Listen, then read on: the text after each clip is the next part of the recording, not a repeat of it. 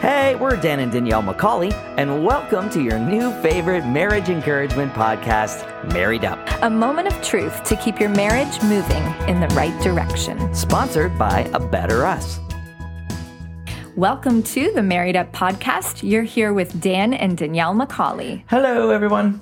How you doing over there, hun? I'm doing pretty good. Got a little paint on my hands here. We have a little project going on at the Macaulay household. Yes, and my my wrist is really sore. I've been painting a lot, and you know what? It's weird. This is the first time I've ever bought white paint, and I never really realized There's 50 shades of how white. How many shades of white there is and how stressful it would be to pick out the right one. And confession, I was at Home Depot Three two times? time- Three? Three. Well, you were one, and then I went back two more times. Redid what I did to get the times. right yes. shade because it needed to be more creamy and less stark white. Mm-hmm. But anyway, and there was no fighting at the Macaulay household yesterday over that. not a single moment over this white paint.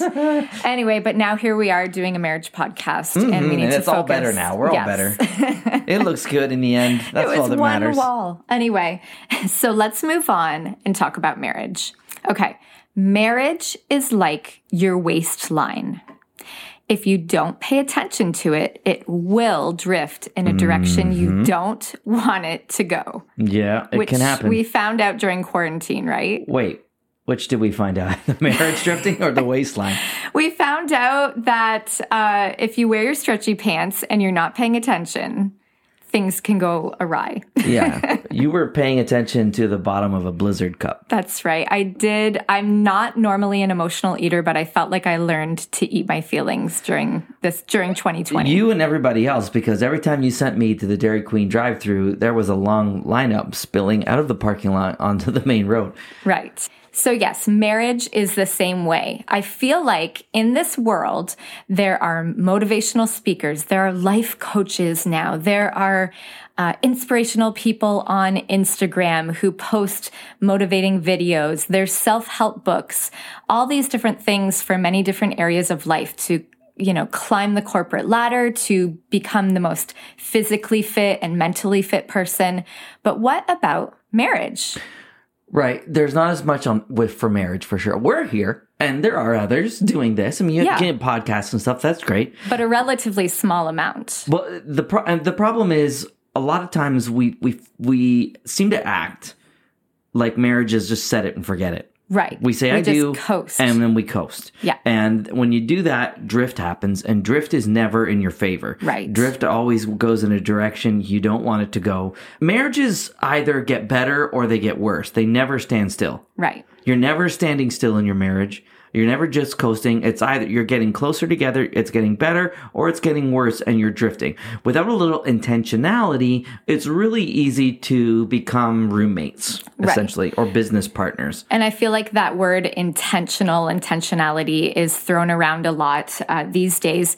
And really, what it is, being intentional in marriage is kind of like what your budget is in your financial life. So you are just controlling and deciding what you value and where you want that to go rather than life just happening to you.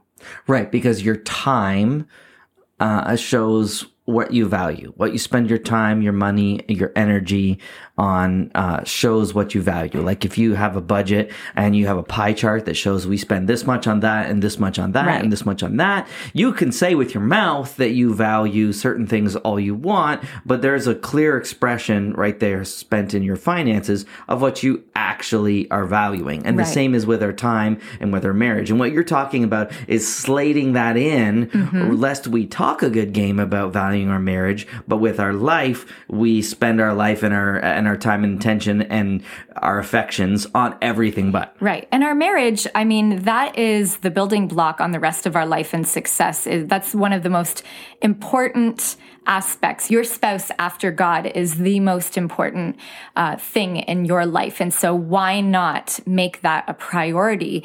And so it sounds kind of clinical or cold, not very romantic, but even things like scheduling sex, we've heard experts say that over and over mm-hmm. again on our show. Like, hey, if you value that, schedule it in because it probably when you are busy with your career, when you're raising toddlers, when you're uh, volunteering at church, whatever you're doing, even all the good stuff, sometimes can get put on the back burner and you are tired and you're like, you know what, another time. But if you budget that in, plan for that leading up to it, you're going to, um, you're going to prepare for it, right? Yeah. So you need to make sure that your spouse is valued uh, with your time, tension, love, and energy. It's interesting. Uh, uh, just the other night, do you remember? Uh, we had a little conversation going in the living room. I, I think one one of the boys, the, the two boys, were arguing over who was most important to you.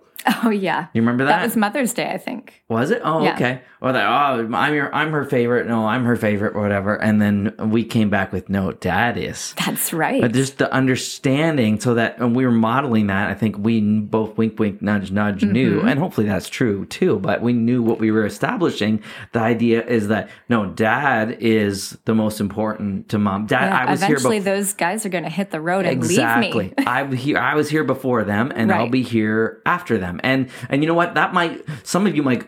I, I can just see some people listening to this. and going, like, oh my goodness! Like you. How what- dare you. Yes, right. But but actually, that that creates a place of security for them when Mm-hmm. they know that you know mom and dad's marriage is uh, sacrosanct. It is ma- the main thing. It is it is the foundation that we can be sure of and rest in and be comfortable in, and that there's actually a place of security that comes in that, and that they kind of need to know that that hey, you and I, you and I are first, and yeah, we love them. It doesn't mean we don't love them or we love them any less, Mm-hmm. but they understand that we are prioritizing uh, our marriage. It's important that we prioritize our marriage. Yeah, and that's why we go out on regular date nights. That's why we go out on a walk together and say, "Nope." You sometimes poor Braden, he says, "I'm going to ride along with you behind you on my bike," and sometimes we say yes to that, and other times we say, "You know what? No, it's just me and mom and dad because we want to talk and be together." And I think uh, what happens is when we were talking about just the busyness of life, is we say that we value our spouse, but what happens is we give them our leftovers because we're pouring out and we're using all of our Mm. You energy. didn't know this, but I have the note on that. Give your spouse the best of you, never the leftovers. Ooh, it's that- so ooh, true. that is so good. hey, you should say that. I should, shouldn't I? and and so you know what happens is in actuality, because they're the constant, because they love you unconditionally, because they're always going to be there. We think "Ugh, we don't have to prioritize them and give them our best, the best of us, the first of us.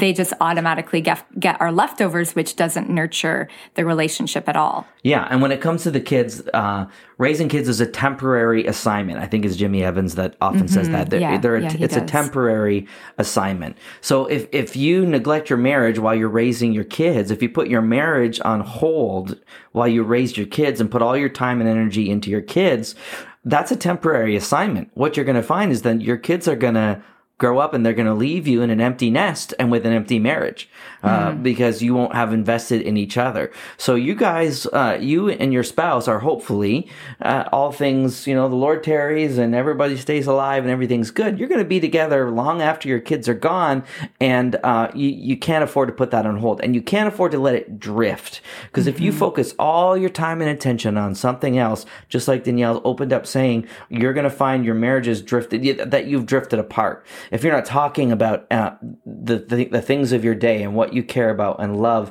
and knitting your lives together that way, um, you're going to find that you're you you become two very different people. And uh, it's easy to drift, and, and and it's important to pay attention to that. Too many couples wait until it's too late, uh, and there's a progression between the saying "I do" and saying "I'm done." There's a progression in there, and if you're not paying attention, and that progression can can slip away faster than you would think. Yeah. So yeah, if we want to be intentional in our marriage and budget the things we value, first you got to decide what you value, just like in a regular budget. If you value a nice car, if you value trips, whatever that is, that's up to you two.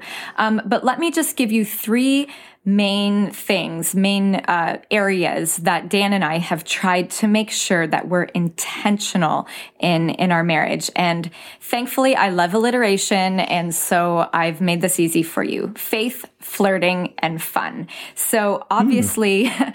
uh, number one priority when it comes to um, these all of these things is our faith. Is that's the the bedrock of our relationship. The the it's cord the glue. Of, yeah, the cord of three strands is not easily broken. So we got to make sure that we are including faith elements in our marriage, whatever that is. It might be different uh, depending on the season, but something to do with faith. The next one is flirting. yes. So make sure, you know, budget wow, the sex. Wow, wow. Budget the sex. Or just, um, yeah, not just the sex, but throughout the day, make sure you're doing things that nurture that. Yeah, you just made like a man mistake. You went like right for the sex. I, no, I did. Like the flirting first. is more than sex. I mean, there's the, there's the, you know, there's, there's build up things. There's the whole, you're right. You know, every act of kindness during the day can be foreplay. You're right. You know what? I meant romance and that whole world world. Exactly. Okay? That, well, yeah.